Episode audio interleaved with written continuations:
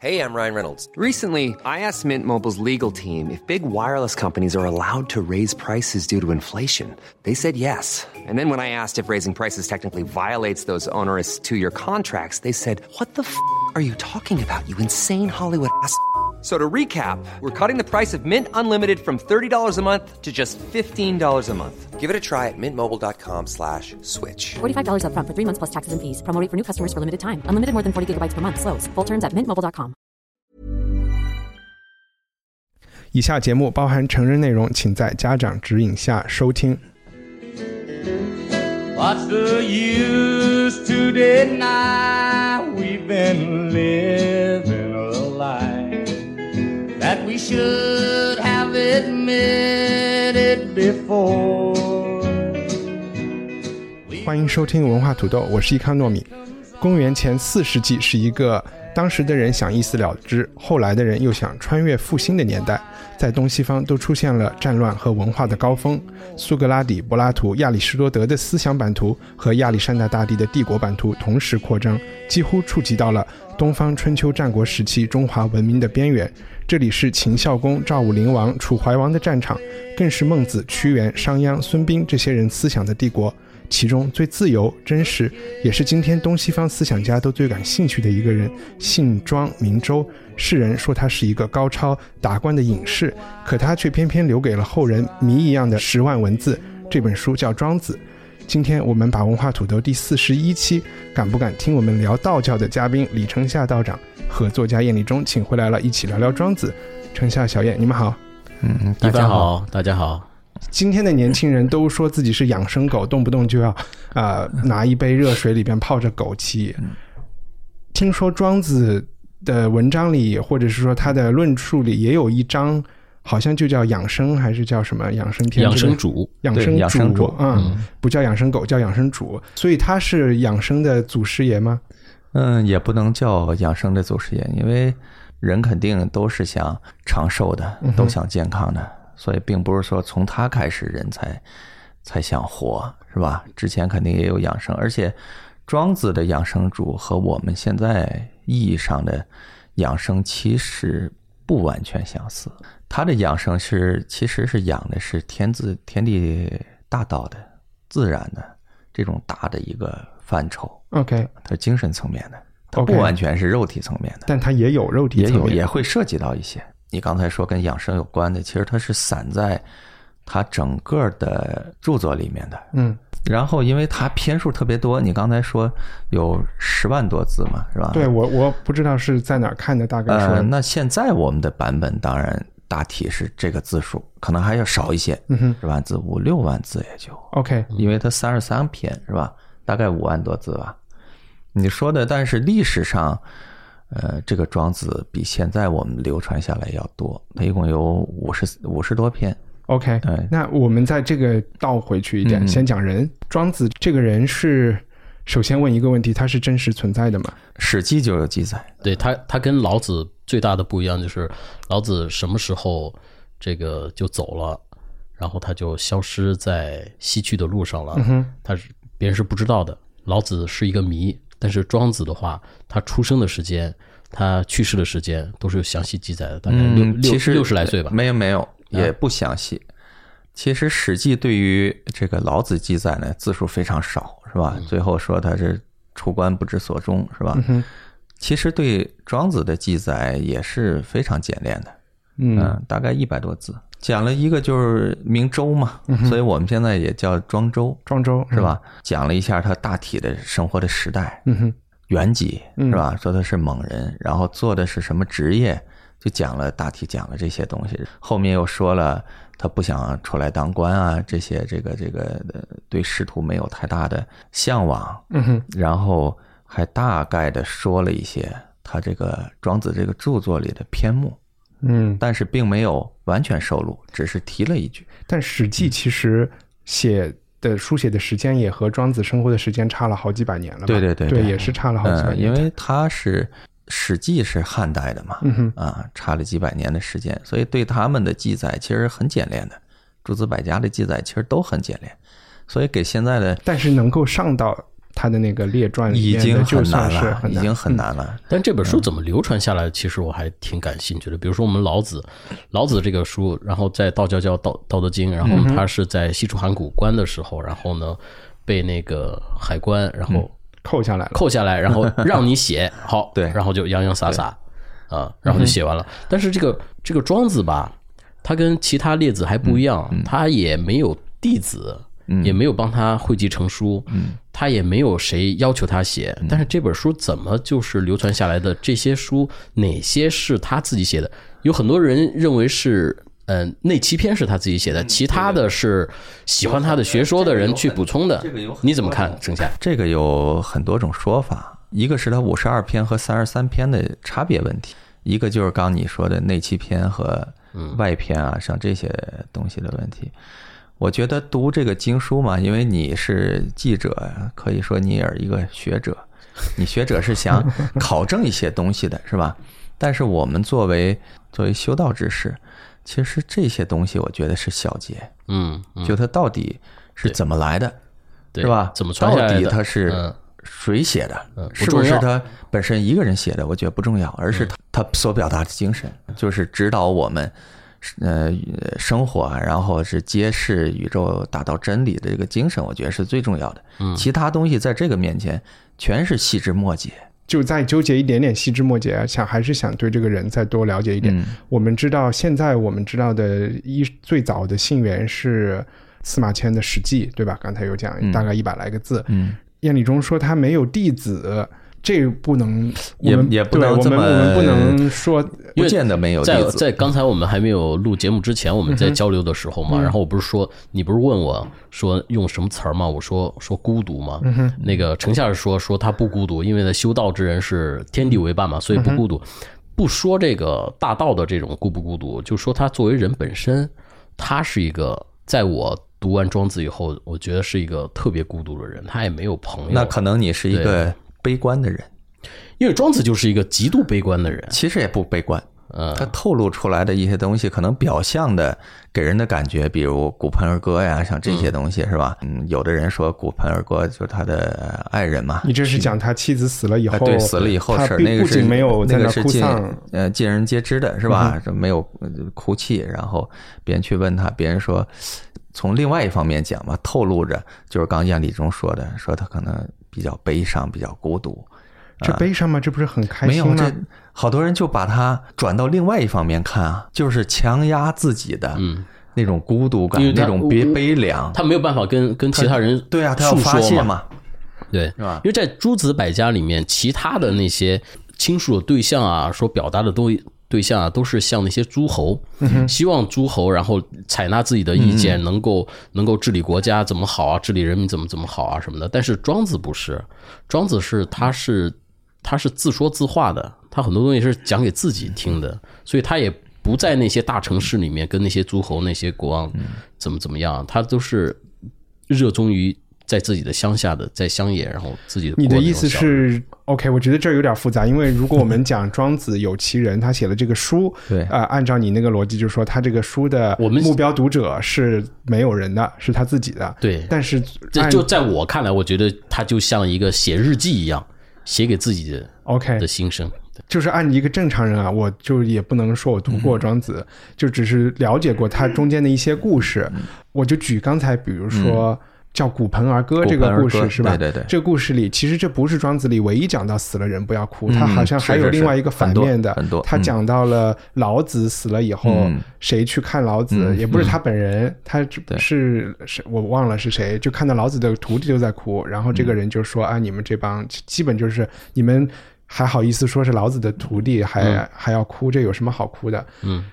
如果一个人自己写日记，为什么还要假借历史人物，要造成一些对话？庄子的这文字里面也有提到孔子和他的弟子一些虚拟的对话，我总觉得他还是有对他们的当时的一些呃思想或者辩论是有话要说的吧？对，人只要是写著作，肯定是要记录下来嗯东西，肯定是要以传播为目的的。当然，好多人讲说中国古人的文人的著作是给自己看的，这是一个普遍的一个想法，一个说法，就觉得西方的格局也好，它是愚人的，是吧？他写著作是署上名，他要发布的。但中国的好多文人东西，它叫自娱，是吧？自娱自乐的，我写就是为了叫笔墨游戏嘛。但是好多东西，它在游戏的过程中，它是不经意的透露了自己对社会也好，对自然也好，这种人生观和世界观，它流传下来，是吧？所以这两个，它它对内或者对外是不矛盾的。就程夏觉得不矛盾，但是我之之所以最开始问那个问题，我说这个这个庄子这个书是怎么怎么传下来的，然后因为我是觉得是有一点矛盾的，因为在我看完他著作对他的了解，我觉得他是一个孤独的人，对于所有的东西都是他是以无为求无为，他是真正的一个大的一个无为的人，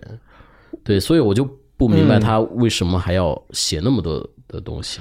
我反而同意城下的，或者是说，它极有可能是后人编传的一个东西，而且嗯这五十五不是说篇不是后人编篡，它至少它的核心，嗯哼，肯定是我们的统一的，专人庄真人的，是吧？嗯嗯对可能别人会增补一些，这个都很很非常有可能。很当然，正这常个这个从学术来讲就非常复杂了，嗯，因为这个对于这个经典的考证，现在著作也非常多，这个你要展开就很麻烦了。但是它的核心思想，我觉得是非常统一的。嗯其实我们可以讲讲核心思想就好 了。对对对。但在这之前，我还是想说，去编这些东西的人，他是有目的的。嗯他们不是呃，这五十五篇那个人叫什么名字我忘了，就是52篇，嗯五十二篇最最早是有一个学者去编，还有他的一些批注注释嗯，啊对对对，那这这个人去做这件事情，他不是为了就是做一个影视和自己对话，他是为了传播，要传播他觉得庄子的思想或者这个学派的思想，从庄子到他，那必定是有亲戚朋友或者是有弟子。来一代一代传的，要不然不可能是这个学者突然呃掘墓挖出来的一个对一对个对东西啊。嗯，至少是有拥护者，嗯哼，或者有向往者是吧？有崇拜者去去给他，比如而而且他这个崇拜者的话，其实忽略掉一个东西，就是他庄子他产生的那个背景，嗯哼，他是产生在战国时期，嗯哼，战国时期对于他们那一代所谓的比如说知识分子来说，是一个最黑暗的一个时期，嗯，因为所有东西都被颠覆了，天子也没有了，我们对吧当时不是，我们国现在不是觉得战国时期对知识分子是最好的吗？是焚书坑儒的时候才是最最可怕的。那个时候不是可以所谓的百家争鸣吗？比如说，我觉得还是可能会要更具体一点，因为在庄子看来，就是他当时出生在那个宋国嘛，那个那个宋国的那个国王，他是极其的昏庸的，他会联想到他的那个时代，就是天子也没有了。然后大家这个各个国王，然后为了达到自己的一些一些好处和自己的私欲，然后用那个用那个叫叫什么仁义，对吧？仁义这个东这个词儿在那个时代嗯也就是说也用被孔也被学解构了，用用孔子的思想，所以很多我们现在用的成语啊，还有一些典故，还有一些思想，都是来自于庄子。比如说是呃朝山暮呃寺啊，窃租者，呃，诸是吧？朝呃，然后窃国者诸侯，就是这样。他他就表，我觉得这个东西就表达了，就说你只要你只要当了国王，然后完了之后你干的一切坏事儿都是没问题了，你可以喊所有的口号，你喊仁义，喊喊各种各样的口号，但是实际上就是在庄子看来，他说没有任何一个。这个国家的领导人、统治阶级会真正的为老百姓着想，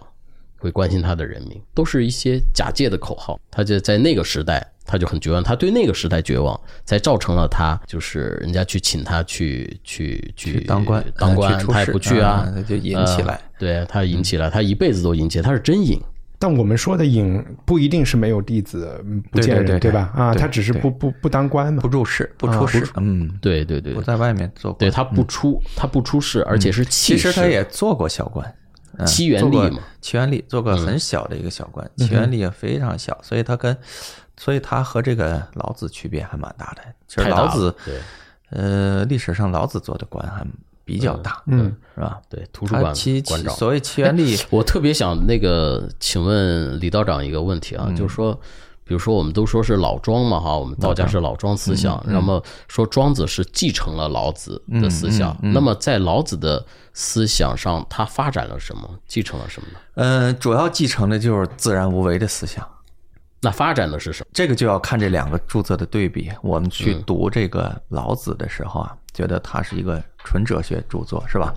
它全是哲学的思想在里面。所以好多人读老子能读懂的人，其实现在他是需要嗯一些注基解础的，对对对对，嗯需要一些，嗯至少你古文字你要过硬的是吧？至少是这样的，是吧？还要有一些还有足够聪慧还要有对有一些理解能力，呃因为它悟性是一个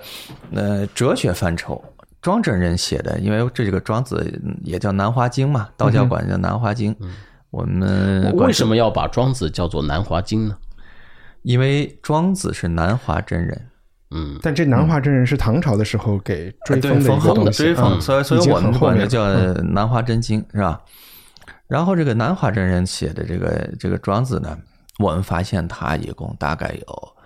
两到三百个故事，所以现嗯在现两百存多个故事是吧？对两百多个故事寓言嘛哎，这就是像一个寓言集。嗯，所以其实它的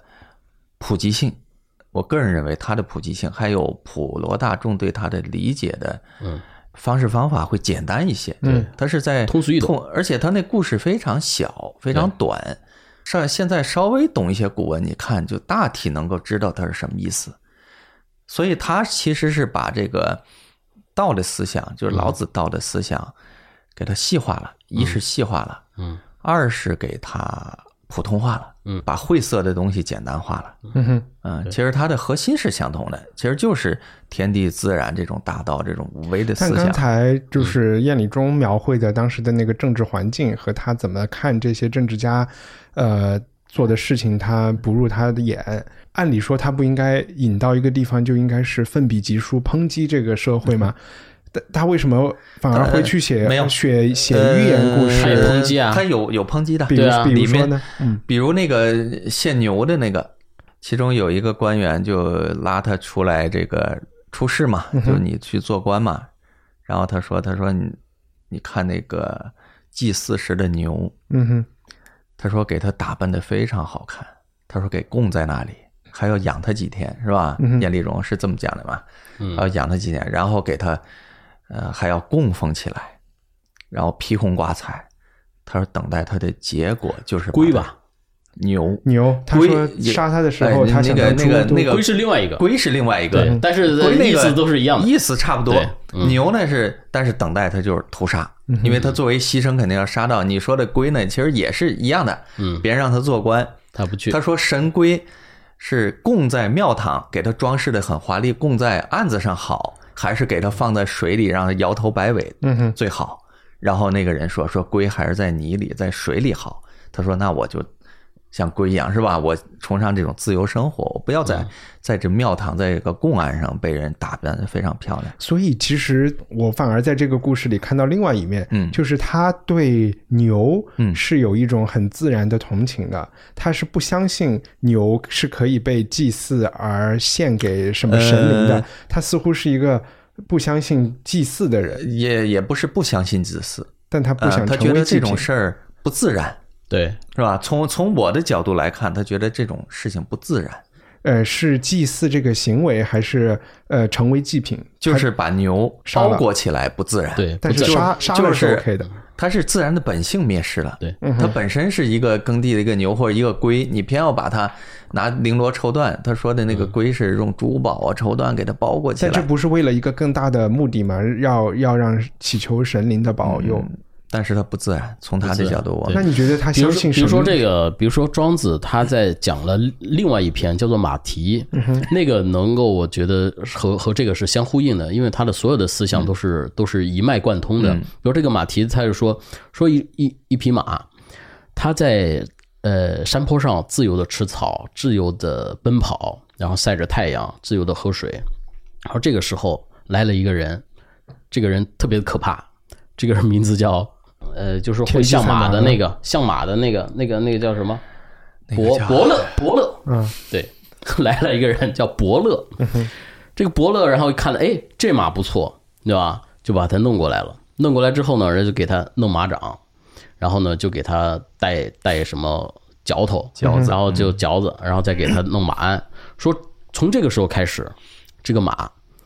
就已经死去了十分之二三了。嗯嗯。接着这个伯乐在教他怎么停止啊，怎么跑啊，怎么怎么吃草啊，怎么怎么弄啊什么的。这个时候他就死去大半了。嗯他用这个故事，然后来说什么？来说教育特别不好，他是一个反教育的人。他说，任何的一个一个一种教育，对于人的本性嗯当来然说，你这都个是一种伤害。你你你这个教育，觉得不能直你接这个从马教育跳到人吧呃不是嗯你这个教育应该是带引号的教育，反教育它应该带嗯，引号，带引号的，所以也所以也有就人是说违，背天性的教育。嗯对对对对，违背天性的，就是说他本来是一个自由的人，然后这么一个，啊，然后对，你这我听明白了对。这个在牛那个故事里我也明白， 它是一对对个希望动物能自由自的然、嗯自然的一个自然东西，崇它它尚里面很多东西都是它符合设计天道不它的不需要拘束的啊。对它的寓言里面很多都是小动物，我刚才想搞清楚的是，因为我们知道孔子嗯是崇尚礼教的，对对对祭祀这个是红袍应该怎么挂，可能孔子是很有主意的。嗯，他去讲这个东西，是不是在暗地里，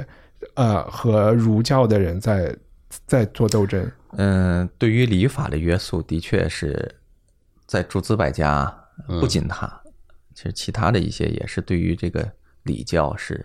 持反对态度的。 OK，嗯，觉得过分的礼教就是束缚人的精神、人嗯的思想、人的行为，它是束缚人的行为是第一步的，然后会束缚人的思想。 OK，、啊嗯其实所谓的反对礼教自古就有，嗯，这个不是新文化运动以后对才有的。所以其实这个是从政治思想上来说还是挺复杂的。他已经看到国家会怎么一步一步的嗯来束缚人，对吧？对啊对对，对。那所这以有是所以有一种说法嘛，我所不以知道那个老子嗯也讲“圣人出有大伪”，他就觉得你过分的拿礼教去教化人，说明这个礼教已经没有了。啊，来老子的那个话叫什么？圣人出有大伪，对，就是呃，只要是有托举出一个圣人来，就说明这个国家这个这个贤良，嗯，就丧失了。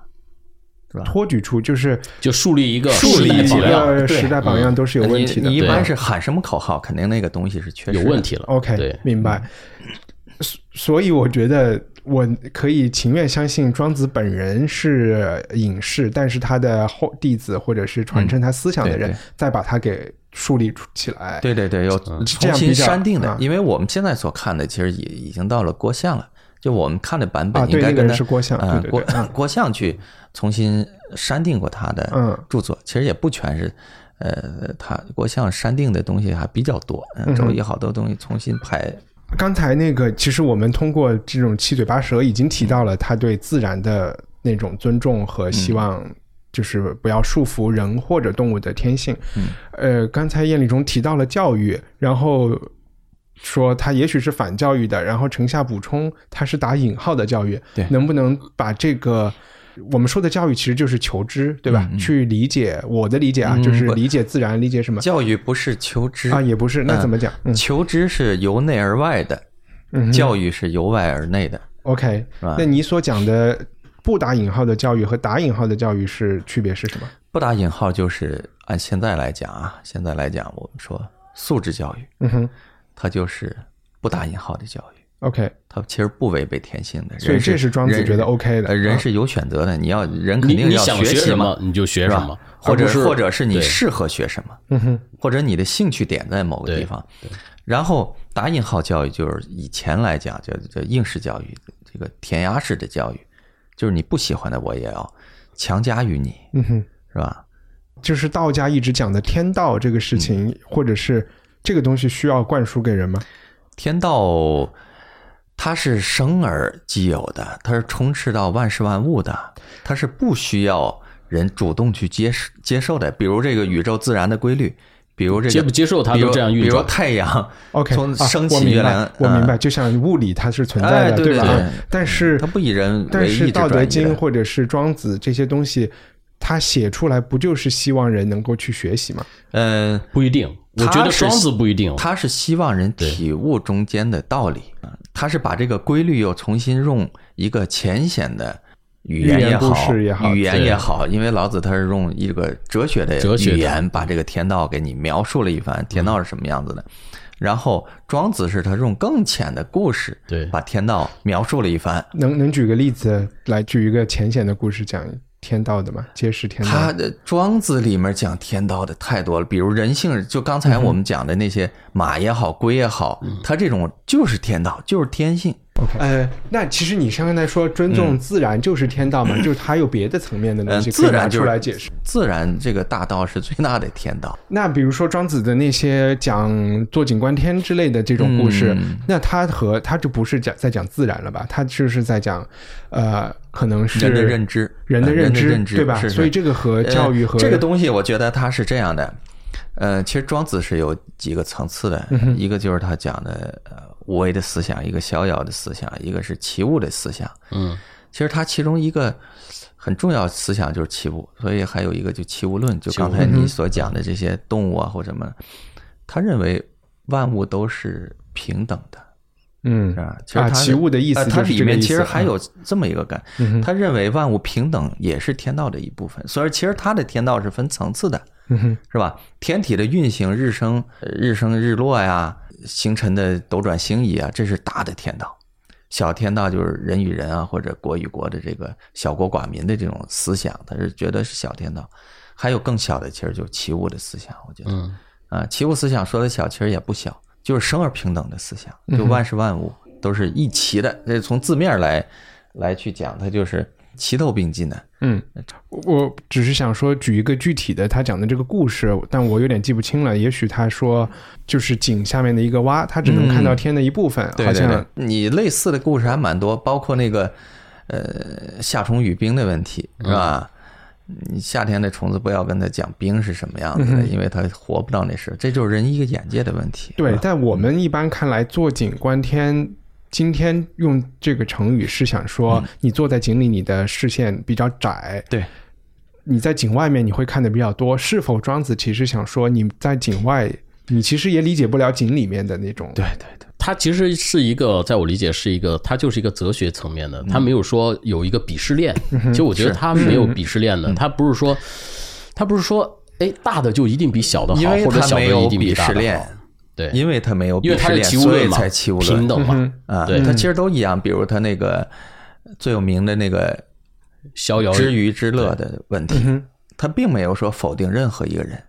这又是另外，我觉得又是又是另外一个层面的了。我们怎么能把这个故事介绍一下？嗯就是知鱼你之嗯乐就濠梁乐那个太简单了，那个应就该是看到一只鱼，一个人说很这个鱼很开很心，开心，别人又说你怎么知道他开心嗯对又不是吧鱼？然后那人反驳说说你又不是我，你怎么知道我不知道他开心 OK，然后这是吧不就是一种诡辩吗？他其实想说明什么问题？它也不叫诡辩吧，我觉得这这个是一应个该不视叫角诡吧辩。那他想对说明就是什么问题？我觉得他所提的这个故事，嗯最后归结点就是一个圆环，嗯，怎么讲？就是一个循环。每一个环节、每一个人、每个物、每一个观点，其实都是这个环中的一环，是环环相扣的，最后还会回到原点。这个我觉得也是它体现的天道的这一我有部点分没听懂。但是回到鱼这个里面，我们嗯看鱼和圆怎么连起来？为什么是诡辩？就是很简单呀。嗯，比如说燕礼嗯中，你是说你能，你是说鱼很快乐，然后我说你怎么知道？你是这个说你我不是鱼，嗯，对吧？你我怎么知道你不知道？因为我知道你是人 呢。然后我觉它得其实更我推进，天呐，啊这个故事推进一步，还有一句 话啊，OK， 就是第一个第一个回合，第一回合就，比如燕礼中看这嗯鱼，哼我说，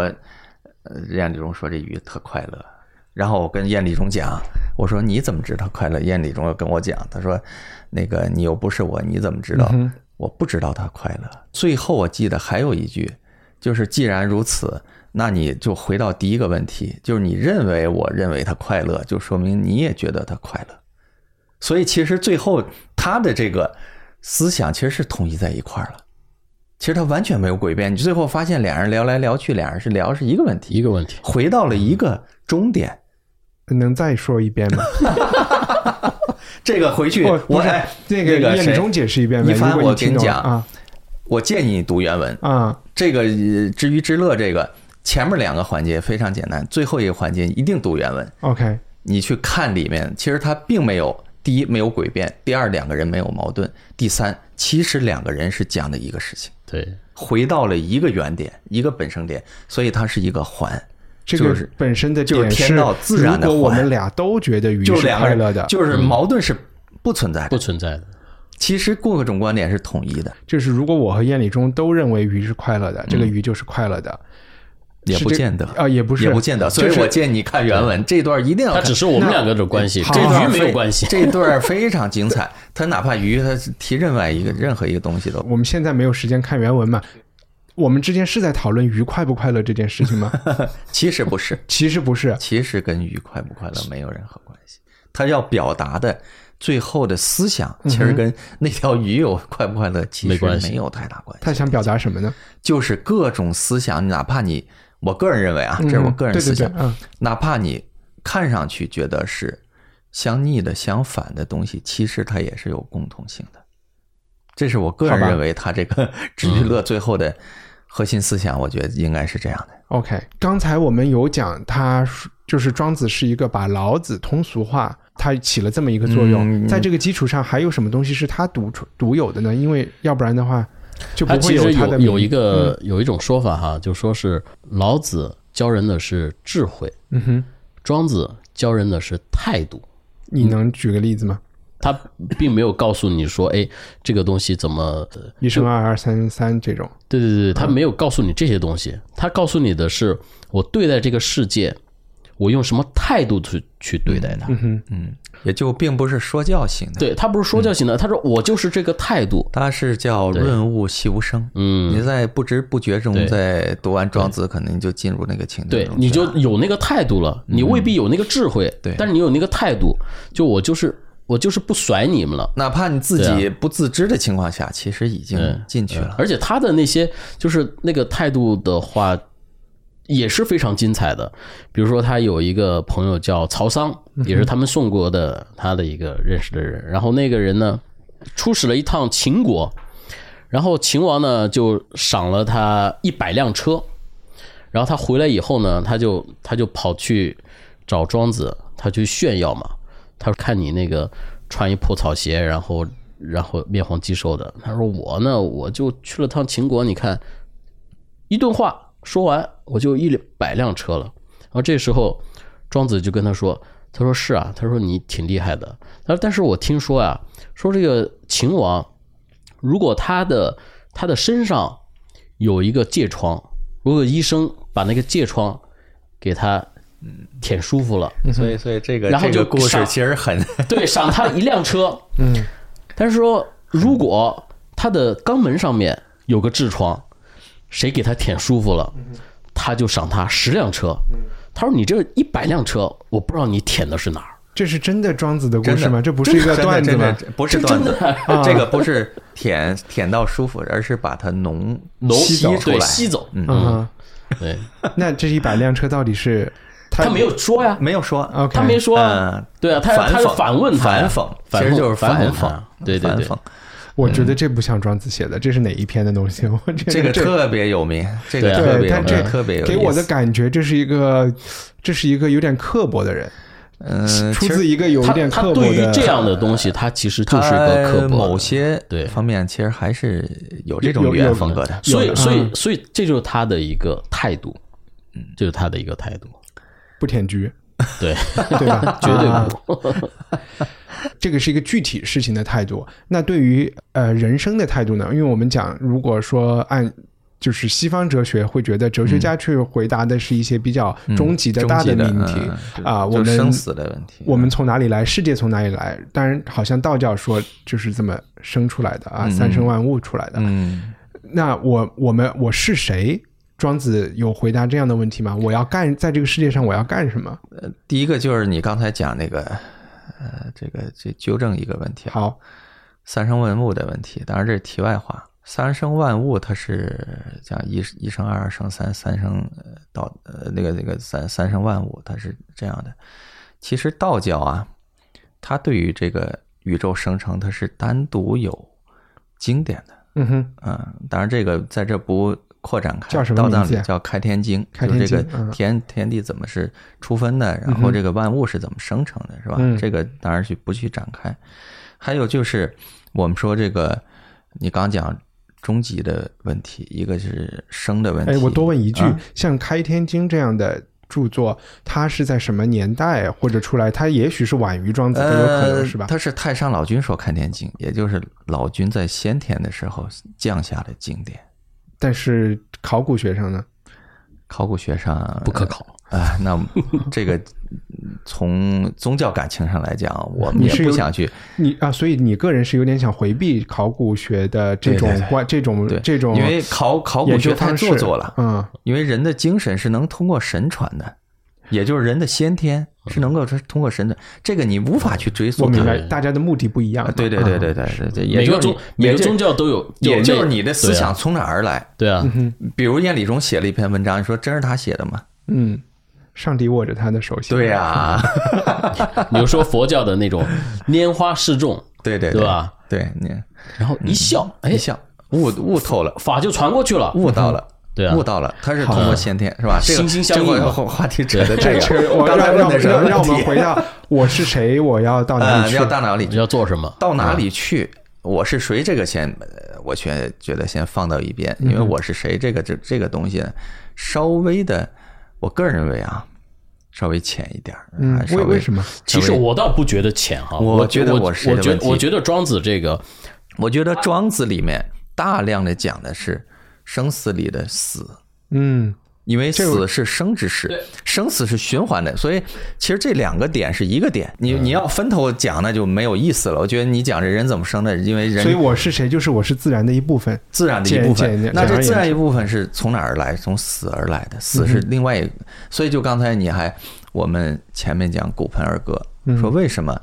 骨盆儿歌的问题是吧？当然有个别学者说，说是他他当地这种民风民民俗嗯是吧？当然那是他一家之言。那我个人认为这个呢，就是他对于死对死的一个态度，也就是中国的传统文化中，或者是道教的这种生死观，嗯，也就是死就变成鬼了嘛，嗯哼，是吧？鬼，我们说这个鬼者归也，嗯鬼为什么叫鬼？鬼发归的音，也就是回去了，嗯，就是你从哪儿来回哪儿去。其实它是一个封闭，又是一个环。难道不是？嗯我还以为庄子会认为我们就化成了蝴蝶、哎，小对鸟，对对，它又回去了，又回到自然，就是你啊，从是自回然自然，不是回到地下去了，啊，不是不啊是，啊明白？他明白又回到自然去了 OK 嗯是吧？但是他也有一部分，他也会回到地下去，这就是我们的三界观念。其实和现在普遍呃这个这个普遍的老百姓去想的，一想，哎呀，这人死了可能下地狱去了，嗯是吧？可能就受罪去了，好多人都会这么想那嘛。为什么这也不么会？吧？ 好多人不我是现在，你听，好多人受他的敌人这么想吧？啊，不是不是，好多人会这么想，为什么呢？当然，这个就提其他的宗教了，是一个是呃佛教，佛教讲地狱观是吧？地狱的观念，其实佛教现在中国人很多，他地狱观是佛教的，也就下去就是十八层地狱。但是中国古代不是这样的，古代认为天地人这三才它是相通的，嗯哼，就是我们现在人间的一切，天上就有，地底下也有，也就我们人间有社会，地下有另外一个社会。天上嗯天上有有一个社会，也就是人是三界相通的。人比如亡故了，他就到地下的社会去了，他这生活生活去了。所以你看，《说文解字》前几天他就讲那个那个紫薇会的问题，这个晏理中应该比较你啊这了解是这在个。说一个央视的节目吗啊？不是不是不是不是就我们道教的一个最有名的一个紫薇会，其实它就是神仙的一个名号。嗯哼，他写的方法呢，就是上面一个雨，雨雨字头，呃，中间是一个剑，就三点水一个车一个金，就是渐渐的渐，下面一个耳朵的耳。嗯，这个字其实是其实这个康熙字典说，康熙字典里就有嗯啊。康熙字典里对这个字的解释，当然康熙字典这字是没有雨字头的，嗯，是吧？它就是一个渐渐的渐，下面一个耳朵的耳嗯，然后康熙字典讲说，人死为鬼，人见惧之；然后鬼死为见，鬼见怕之。也就其实中国人特别有意思，他觉得人死了变鬼，那鬼也要死的，嗯哼，就变成见了。所以你看这个这个，上次我去去一个朋友家给送了个这个这个东西，他说是什么？我说你看这个解释，《说文解字》就有。他说我说这东西能辟邪，他说为什么辟邪？我说这东西能避鬼，因为它是鬼死后的东西，就跟人怕鬼是一个道理嗯的。所以你看中国的这鬼种怕这个东西，中国生死观特别有意思，它是一个循环的环，它在不停的生生但相是惜好的。像庄子没有讲那么复杂的。庄子没有写字，但是他透露出来思想是这样的。我觉得就是透他露出来的比透露思想比这个简单啊，他透露出来简的单，但是嗯他的思想也是这一个环，他就认为，比如他的老婆死掉了，嗯就是回归到自然，就到另外一个世界去了，到另外一个空间去了。嗯他并没有蔑视，并没有没有，就是每个人都要经过这一个轮回或者一个循环，嗯哼。是吧？那在你刚才是 讲的这个变成鬼，嗯呃，大家在视觉艺术上是怎么呈现这个地下的世界的呢？是一个很开心、很很也有嗯光明开心，也的有不开心啊。啊，就并没就是有说那就么是可我怕，们是吧？就是我们现实生活中什么样子，在它就是什么样就是子什么样子的啊？那我们怎么知道现在我们不是鬼而是人呢？这个就涉及到另外一个名和姓的问题，嗯就名是吧？名字的名，嗯，名名和姓，姓就是本质，名就赋予它的一个嗯啊啊就是什么一个名呃，对对名家对对，讲的名和是嗯姓的问对题。如就是果我们你一开始我们就定义我们就是叫定义鬼，为鬼，那你就是鬼了。我们把这个死掉那些人这个定义成这个人可那以就人不了成为一个问题 OK 就是它名姓的问题，其实它逆转的问题，好，是吧啊又？是一个诡辩的问题。那我们 好不容易才想起来怎 么一句话就划 给过去了一句话就。那那个那那个刚才还没有说到我们要到哪里去，你就是想说要变成鬼这个事儿吗？还是嗯不是说变成鬼啊？那我们要就到哪是里去我们都是在自然界中，不存在到哪里去。啊？明白了你，OK。那个地方也在自然界，所以我一直在说一个环的问题。其实，嗯呃，庄子给描述的世界和和和道的这个循环的世界，就像太极图，它只有一个闭嗯合，它是一个环大。自然的概念。明哎，白，嗯，它不是说我活在人间是自然，然后我死跑了到在它地下不就自然是了，不它它也是万物，也地下面自然也是的一自部分然啊，听懂了。呃，我们一般很多年轻人会看蔡自忠的那个漫《画庄子说》啊嗯这样的漫画，这个漫画里呈现出来庄子的那个状态，就是很逍遥很逍很逍遥，遥就是嗯成天都在野餐，在大自对对然里对坐着，然后好像也不干什么。那他觉得我们就都应该去大自然里生活，那是一个最高的目标、至高的追求，嗯一种向往的生活状态，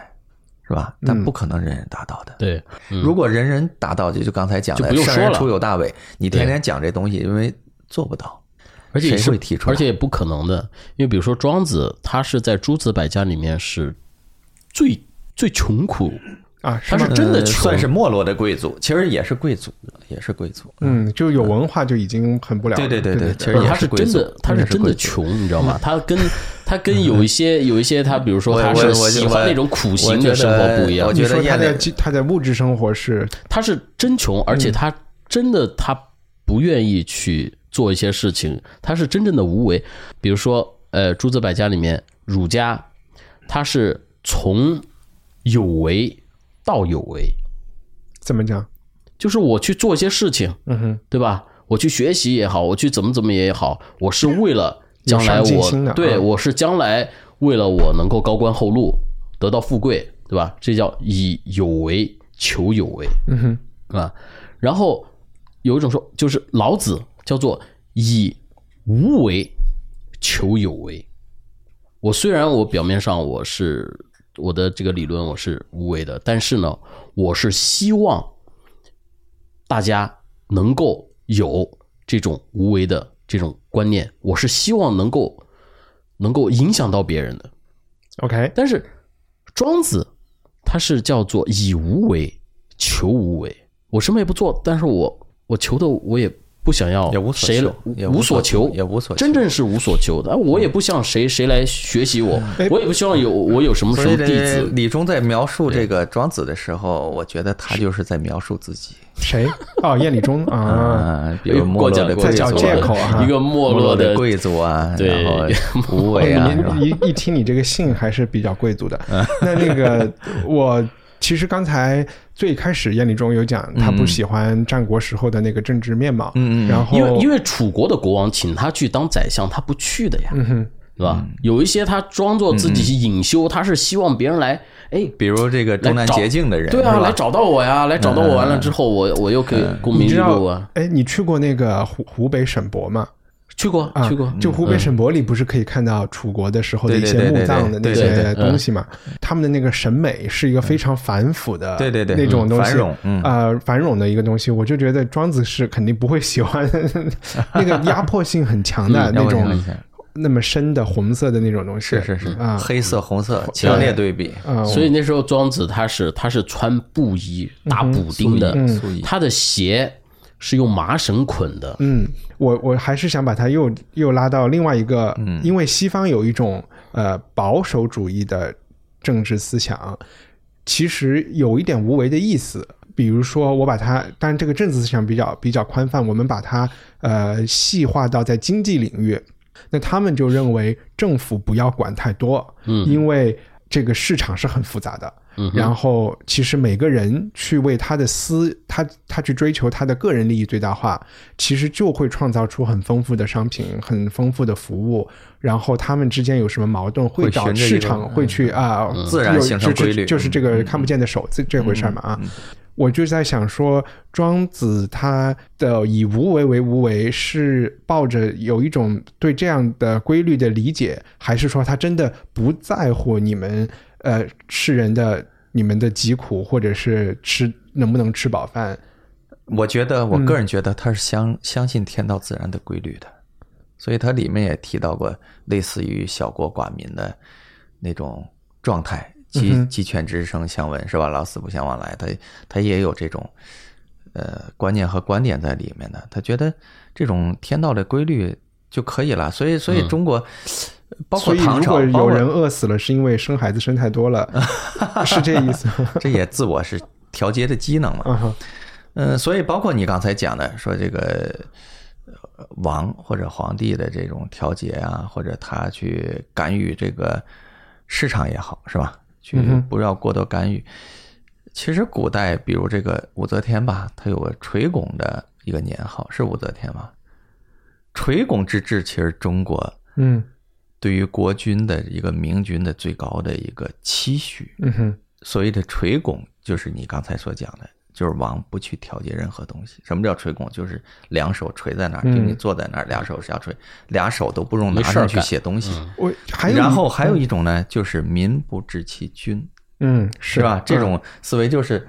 这个这个王朝的本性不知道自己国君就是和谁说那种刚才说不要立圣人是差不是多一一样个的道理啊的，一样的因为为什么他对有君或者有一个权威出来，因为肯定是有维持混乱了，对是吧？他要维持。如果说各行其道的情况下，这些东西是不会出现的。 OK，可嗯能他并不是像经济学家后后来的经济学家那么嗯复杂的想法，但是对他对还是觉得尊重自然对对对，就就 OK 他了。认为自然是有自己的治愈的能力，嗯有自己调节的能力，就包括我们有自刚己发才展的能刚力。嗯包括我们刚才说的教育，他觉得一个人生下来，他有自己想要学的东西，你不用去弄一个学校告诉他你学什么学什么学什么学什么。一个老百姓，你也不用教化他，你应该怎么样怎么样怎么样怎么样，他不相信这些。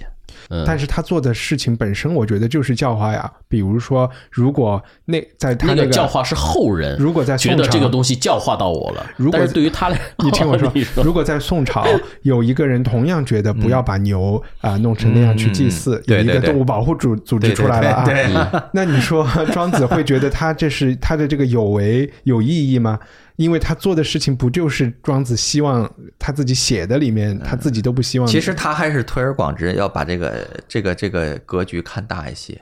但是我倒他是并不是对这个纠结于一事一物的，嗯他因为是通过这个基于这个名相的东西，嗯就刚讲名相嘛，还有性的东西，通过名相的东西去表达一个思想，是吧？嗯，它但是并不但是说我让倒你是觉得，就是说庄子他不会，他跟我们想象的不一样，就是说他根本不在乎，也不希望别人，的就说看法我的这个东西影响嗯到谁谁谁，我也不希望你们都怎么怎么变好啊，什么什么，那是其他诸子百家喜喜欢的，嗯其他诸子百家他讲的很多的东西是怎么治国，怎么治人，他们讲的是很多这样的东西。然后庄子他讲的更多的是自己，就是说，我觉得这世界是什么样嗯的，我觉得这世界是什么样的。他只是一个自自言自语的，然后在一个荒野之地，然后去去诉说而已。所以前但几是前几天有一个朋友，我们还探讨过这个话题。那个朋友是也不算朋友，是我有一个 敌人， 没没没没没有，是我是我有一次坐车那个司机，他一看一个道长，他就说这个问题，他说现在社会一些车不好的现象或什么的，嗯、他说是不是人得互帮互助啊？嗯，或者穷帮是穷怎么样的啊，是吧？我说当然，这种互帮互助也要打个引号。我说现在的很多社会问题不是没有人帮助，嗯而是每个人都把眼看在别人身上，嗯他都想所谓的帮助别人。嗯现在问题是这个问题，嗯，是吧？也就是刚才，其实你讲的那个东西，就是看你站在哪个点上，是吧？看你站在哪个点上，因为现在我觉得好多问题就是不自然了。我跟他讲的是什么呢？我说现在的很多社会问题就是人过分的关心他人，当然这个关心也是全是打引号的，嗯怎么叫关心他人呢？就是在不提升自己的情况下关心他人，别人具体需不需要你关心？对，呃，或者能不能这样说？我感觉到庄子对人这种动物啊，嗯他有讲很多动物，但是对人这个动物他是比较悲观的，他会觉得人是对人性，或者是觉得人是一个不咋不咋地的动物嘛。嗯他倒没有这么，倒倒没有这么悲观，没有这么悲观。他是对他的那个时代悲观。嗯所以我现在我突然想明白了，为什么这个庄子这个书能够能够延续下来，然后能够有他的这个思想的继承，他的学说，其实继承他的这些的人，也是生活在从他的每一个时代都有这样的一种一种处境，或者是或者是在那种处境下有跟他同样看法和同样心灵反应的一些人，嗯，对，同样孤独，同样的他们觉得所有的政治家都是骗子， 所有的这个 跟跟官场上的东西都是肮脏的，一定有是这样的人，他比例嘛，嗯，对，燕礼中说话一般都比较绝对，对，喜欢用绝对的词汇。当然，我说话喜欢用带引号的东西，我觉得还是要柔性一些，是吧？但是刚才我说那个那个自扫门前雪啊，过分关注别人的问题，其实，在庄子里也有一个完全一样的故事，嗯哼，啊而且是我最喜欢的故事，分享一下，哦就是混沌的故事，嗯，不是吃的那个馄饨，不是混沌，混沌那种状态，状态，嗯混沌就是乌七八糟的一团东西，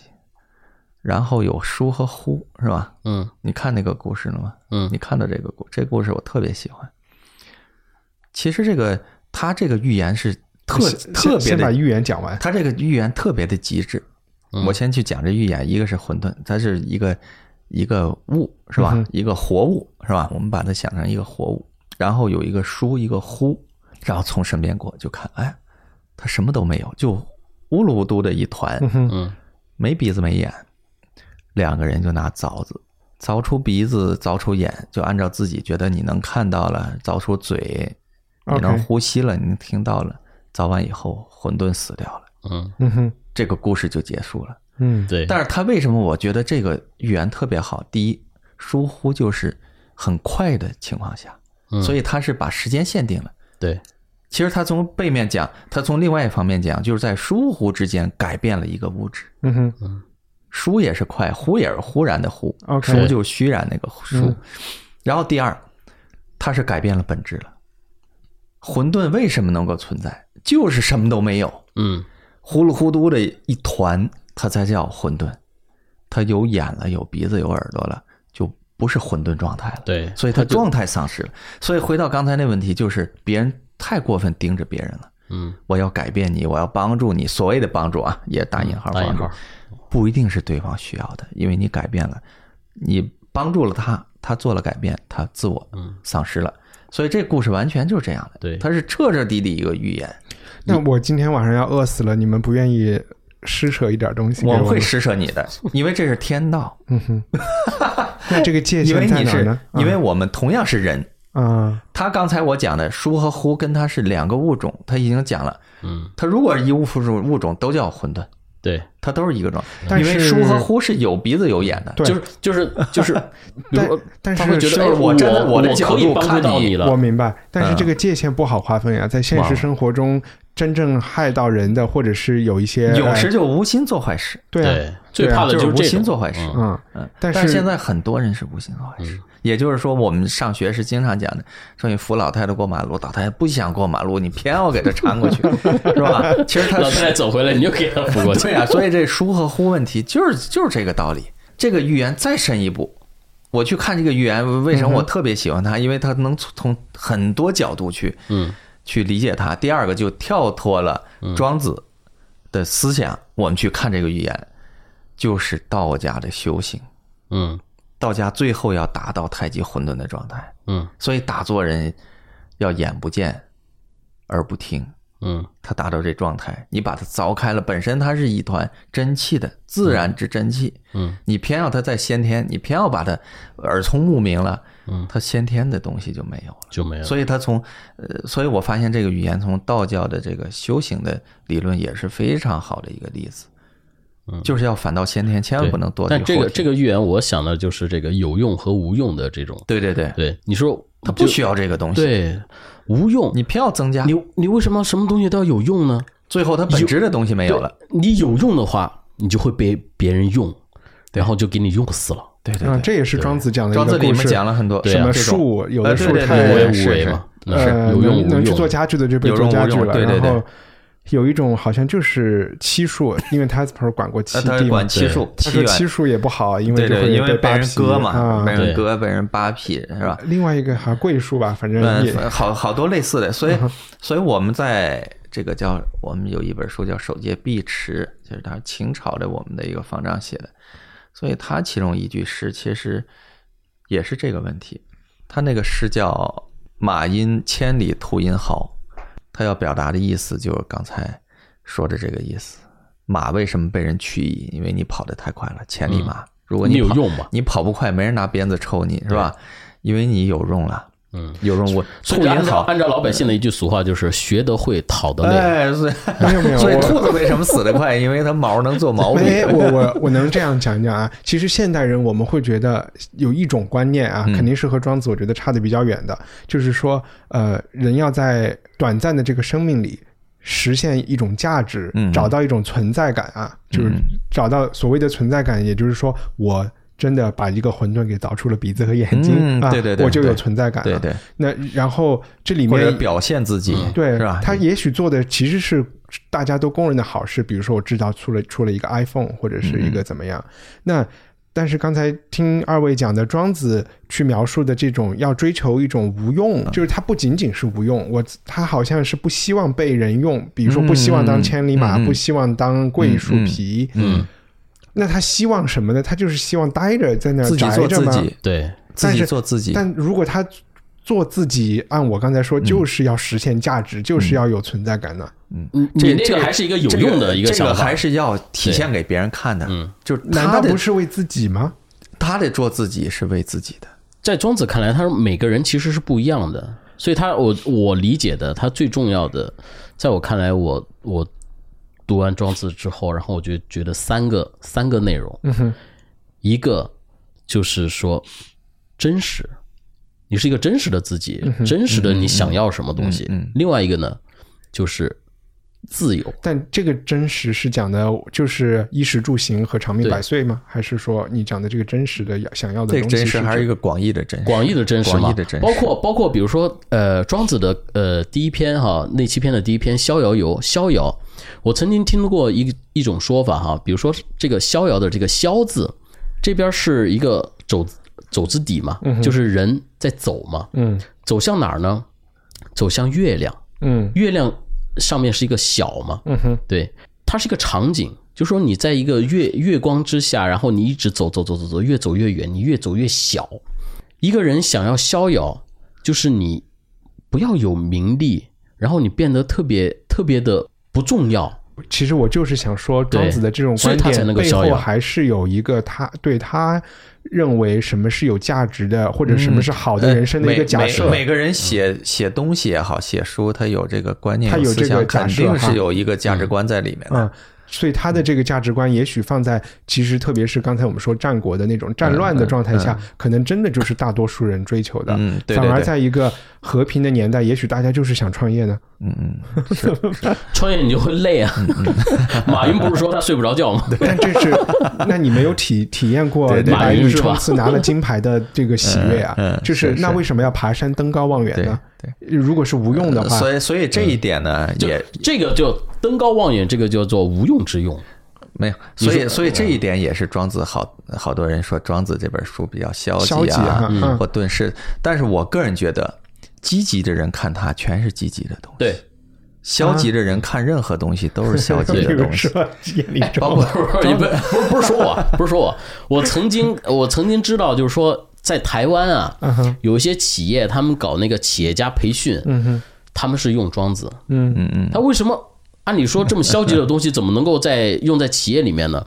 他是这么来用的，他是说一呃一个企业里面在上班的时候，我要用儒家的。那套理论来管理你，对，哎，你要有上进啊，你 要呃你要有这个效率啊，怎么怎么样？然后呢，你在这个你在你在管理这个层面上面用老子，嗯哼，就是无为而治，嗯啊，然后在下班以后，生活中，生活中下班以后用庄子，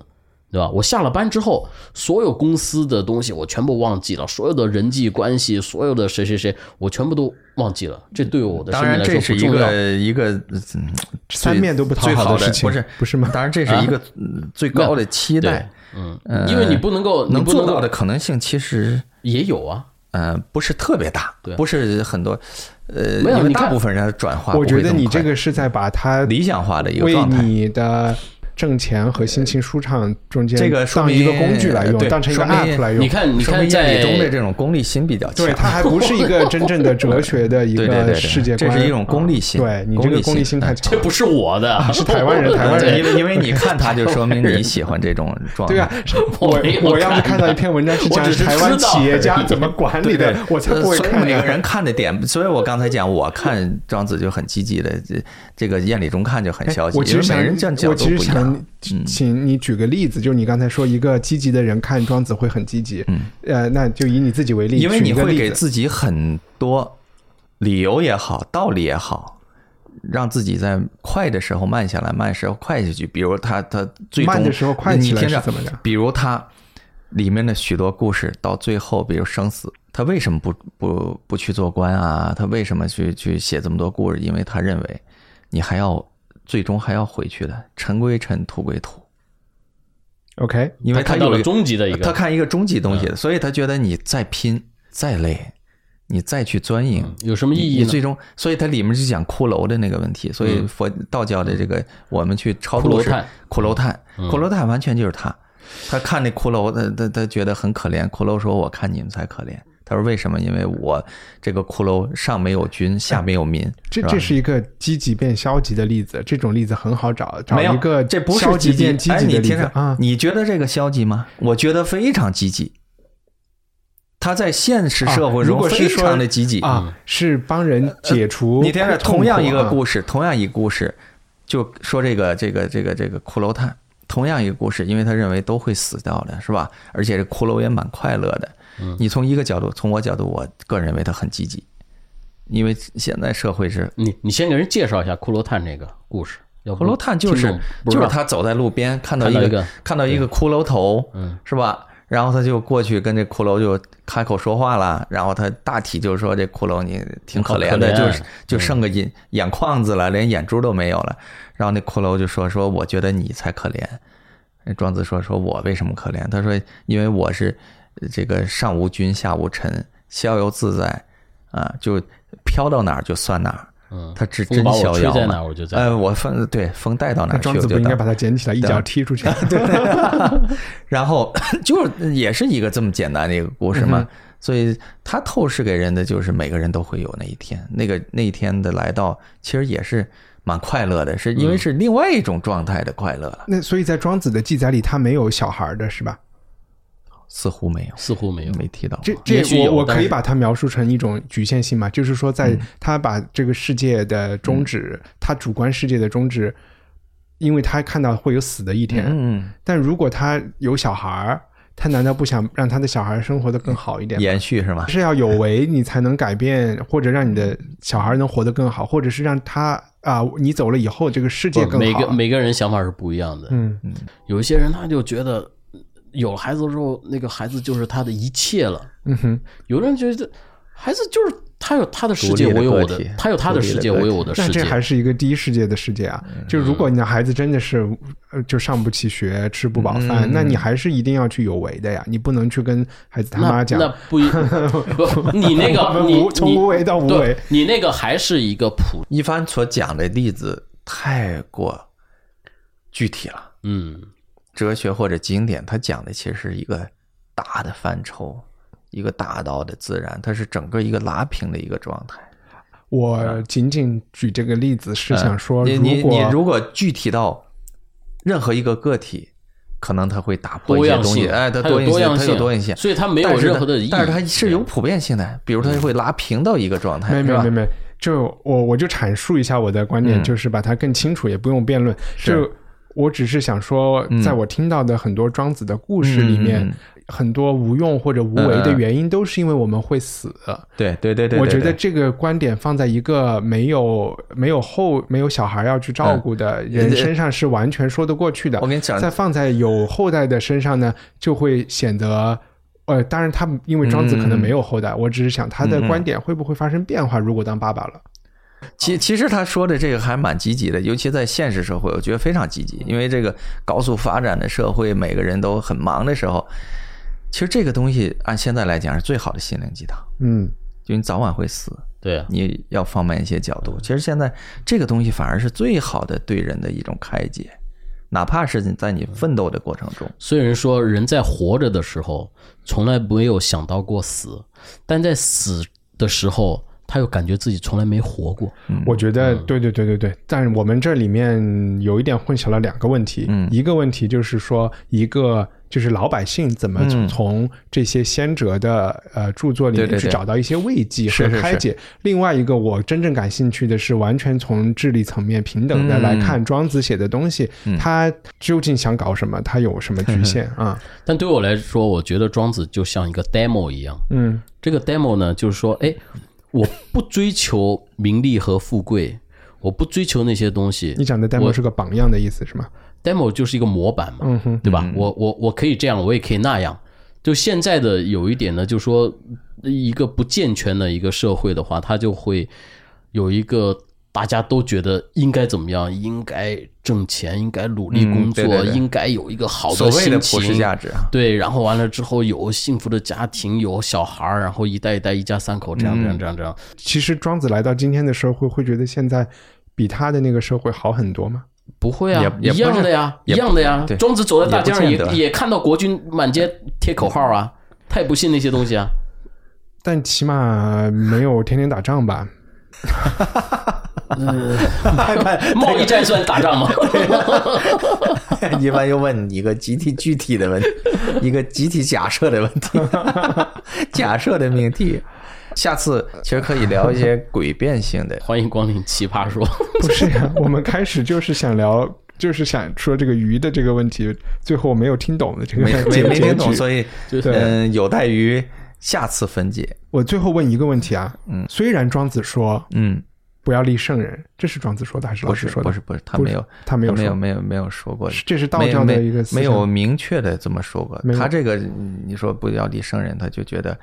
一个好的时代嘛，其实也不光是啊，道家我明白或你道说教这个。意思了啊。啊，好时代是没有这个，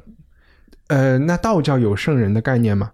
反而有圣人概念。反反而有圣人概嗯念。那其实一个懂了天道的人就是是圣人啊是圣人、啊，对吧？他或者掌真握人了天道，掌掌握天道了。所谓的真理、运行的规律，人就是圣人。道德经以及你说这叫南华嗯真经，嗯南华啊真经南华真经嗯也就是嗯庄子，对，还这有一些个还有个说法嘛，这就是所谓圣人叫做圣人，呃，是老子里面我记得好像是叫圣人之道，为而不争。为而不啊争，，嗯对然后去阅读道德经和庄子，其实是成为一个圣人，在他们看来有帮助的一个事情，对对吧？对对对是的啊，对，嗯呃，所以成为圣人还是一个人生目的的，就是还是目从的。但是他的理想状态了呃啊他是从个体来讲，啊就是每个人都了解这一个规律啦，或者一个道理。他的终极目标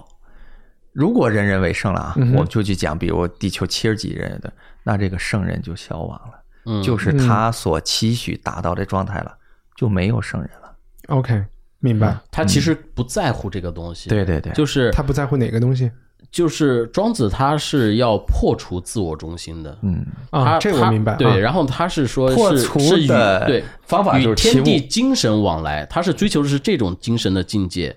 对，所以他提出的是叫做“智人无己，神人无功，圣人无名就是最理想的状态是天下所有人都学习了，都是圣人这了些东西，但是所以要圣通人过学习他的思想所以，所以每个人都都成为圣人了，那么圣人就消亡了。啊，对，就是嗯对也吧比较不出来谁对是圣对对人。啊对对，就消亡了。所以所以这是一个终极的目标，”，追求的是物我两忘。 那我问最最后一个问题，嗯我们开始讲了他的那种相对主义各不同人的观点，你是一只大鸟，我是一只小嗯鸟，这这些故事想讲的就是你站在不同的立场上，嗯，你你不能去猜度别人的东西嘛，嗯，那不是说不能猜度，呃不能指导，不能哎是吧指导嗯啊，嗯不能嗯指导嗯嗯嗯，那。那能比过如分地说指导，庄子在他看来，对对比孔子、孟子啊，嗯他又为什么觉得他的东西比他没有孔子要孟子指导的人，他没有吗？呃，没有要指导人，所以他为什么这种预言形式非常好呢？就是你去看，你对自己去参悟。 OK，嗯其实，所以刚才所100讲呃个，读者有100个所哈以姆刚雷特才燕礼中参悟的和我参悟的可不一能样是不一样的，也许你参悟的又不一样。但但都是有我道理，嗯但是我参悟出来的是，他不愿意明面上指导 人，但是他希望所以，所以就曲线说指明导你是一个阴暗的人，啊呃，心思多那个对对对对对。然后燕礼中是一个悲悲观观的的人人，但是悲观还有一些贵族特质，就是燕礼嗯中哼是吧？是一个没落的贵族的感觉是吧？然然后然后 城下道长你们呃自己呢？我我们就混混混沌的状态。哇，你对自己的评价那么呃高，高估了对自己的误 解，还挺深。因为每个人都有都有误区，好 呀。那我们今天的节目就录到这里，希望大家有兴趣能够去呃了解更多庄子的著作。不了解也没有关系，大家处于混沌状嗯 对态。混混沌状态。那么 对，我希要望大家混沌都，很很有庄子那样很混的沌逍遥的态度。所以我要混沌宴里中就是输，嗯，张一凡就呼。好， 找死我 的！好，谢谢大家，拜拜。啊，呃嗯再见再见。昨日像那东流水，离我远去不可留。今日乱我心，多烦忧。窗希望你喜欢今天的节目。这是二零一八年文化土豆最后一期，特别想感谢所有会员这一年来慷慨支持，让我每周都能和朋友有一个美好的聚会，和大家有一搭没一搭的分享我们的谈话。你可以在 culturepotato 点 com 上了解入会信息。元旦节那天，我还会在十二月三十一日前加入的会员中抽取两名，寄出亚马逊 Kindle 电子书，这是我们用支付宝积分换来的，表达一下我的谢意。并祝大家二零一九年新年快乐。知多知少，难知足。看似个鸳鸯蝴蝶，不应该的年代，可是谁又能摆脱人世间的悲哀？花花世界，鸳鸯蝴蝶，在人间已是癫，何苦要上青天？不如温柔同眠。 Planning for your next trip? Elevate your travel style with Quince. Quince has all the jet setting essentials you'll want for your next getaway, like European linen, premium luggage options, buttery soft Italian leather bags, and so much more. And it's all priced at 50 to 80% less than similar brands. Plus, Quince only works with factories that use safe and ethical manufacturing practices. Pack your bags with high-quality essentials you'll be wearing for vacations to come with Quince. Go to quince.com slash trip for free shipping and 365-day returns.